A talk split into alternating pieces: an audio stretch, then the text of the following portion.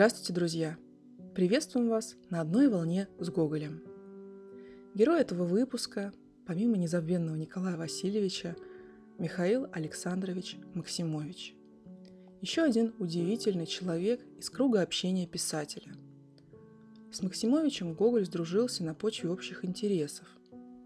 Михаил Александрович посвятил жизнь наукам, и круг его ученых изысканий был широк. Свой вклад он нес и как филолог-славист, и как фольклорист, историк, ботаник. В 20 с небольшим лет он защитил диссертацию по ботанике. При этом уже некоторое время преподавал в Московском университете и занимал должность директора университетского ботанического сада. Но параллельно Максимович начал увлеченно собирать традиционные песни родной Украины. И уже в 1827 году издал сборник «Малороссийские песни», и в скором времени ученый окончательно сосредотачивается на этой области знания, углубляясь в историю и филологию. Михаила Александровича современники высоко ценили из-за его слог. Он умел придать научному тексту художественную выразительность. Его труды по ботанике и славистике читаются на одном дыхании. Также Максимович писал стихи. Вот одно из стихотворений, посвященное любимой теме – Чтоб за жизнь была без песен, без поэзии святой, Мир просторный был бы тесен и печален труд земной. Песня дар небес великий, нам на жизненных путях, Песни ангельские лики славят Бога в небесах. Как известно, Гоголь тоже через всю жизнь пронес любовь к народной песне. Так что знакомство ученого и писателя было предначертано судьбой – Николай Васильевич писал Максимовичу «Моя радость, жизнь моя, песни, как я вас люблю! Что все черствые летописи, в которых я теперь роюсь перед этими звонкими, живыми летописями?» Свой взгляд художника и знатока на эту тему Гоголь высказал в статье о малороссийских песнях. На нее также ссылается Михаил Александрович в еще одном изданном им в 1834 году сборнике «Украинские народные песни». Писатель э, делился с ученым и материалами. Вот что он сообщает в том же году Срезневскому, еще одному собирателю славянских песен. Около 150 песен я отдал прошлый год Максимовичу, совершенно ему неизвестных. После того я приобрел еще около 150. У Максимовича теперь уже 1200. Но я бьюсь о чем угодно, что теперь же еще можно сыскать в каждом хуторе, подальше от большой дороги и разврата, десятка-два неизвестных другому хутору. Выпущенный Михаилом Александровичем сборники Гоголь просил присылать ему даже в далекую Италию, а сам до последнего продолжал искать новые песни – к сожалению, вживую друзья встречались не очень часто, так как жили далеко друг от друга. Сначала Гоголь в Петербурге, Максимович в Москве. А с 1834 года ученый перебрался в Киев, стал деканом историко-филологического факультета и первым ректором только что открывшегося Императорского Киевского университета Святого Владимира. Гоголь мечтал отправиться вслед за ним и занять место в этом учебном заведении – но судьба распорядилась иначе. Интерес же к песне не остывал, и дружба продолжалась. Вот такое любопытное наблюдение сделала Вера Сергеевна Аксакова в 1850 году. У нас часто поют малороссийские песни.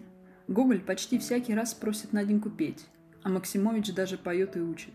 Любопытно видеть, какое сильное производят на них впечатление родные звуки – Гоголь в самом деле с таким увлечением, с таким внутренним сочувствием поет их, разумеется, не умея петь, но только для того, чтобы передать напев и характер песни, что в эту минуту весь проникается своей народностью и выражает ее всеми средствами, и жестами, и голосом, и лицом. А Максимович перед ним стоит и тоже забывает все вокруг себя, поет и топочет ногами и разводит руками, но только выражая нежную сторону Малороссии. Интересно, что не только песни, но и ботаника, первое страстное увлечение Максимовича, не оставляло равнодушным Гоголя. В 1850 году писатель планировал составить народную ботанику, в которой предполагал внести не только сравнительный словарь народных названий растений, но и легенды о цветах. Такой подход к вопросу был очень близок Михаилу Александровичу. Сохранились в основном только письма Гоголя к Максимовичу. Одно из них мы сейчас послушаем. Гоголь Максимовичу. Июль 1834 года. Санкт-Петербург. Итак, посылаю тебе книги прямо в Киев, где, надеюсь, они тебя уже застанут.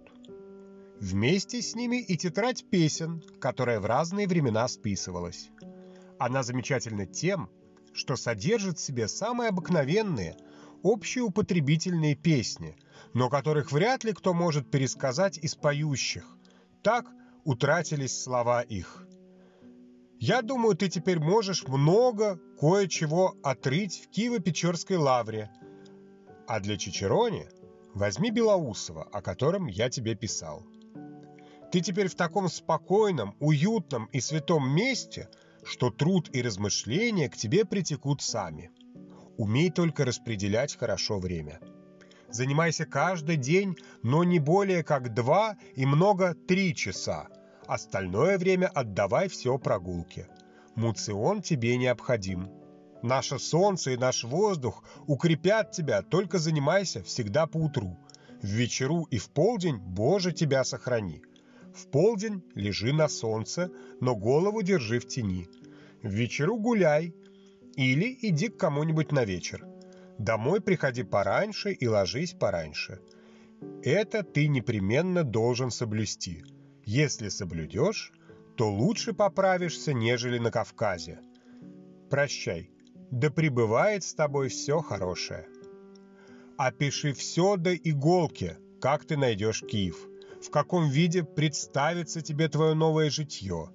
Все это ты должен неукоснительно описать. Я же буду ожидать с нетерпением твоего отзыва. Да, Бога ради, будь поравнодушнее ко всему, кажущемуся тебе с первого взгляда неприятным. Смотри на мир так, как смотрит на него поэт, у которого он под ногами и употребляется на обтирку ног его. Прощай, целую тебя на новоселье и ожидаю твоего письма. Твой Гоголь.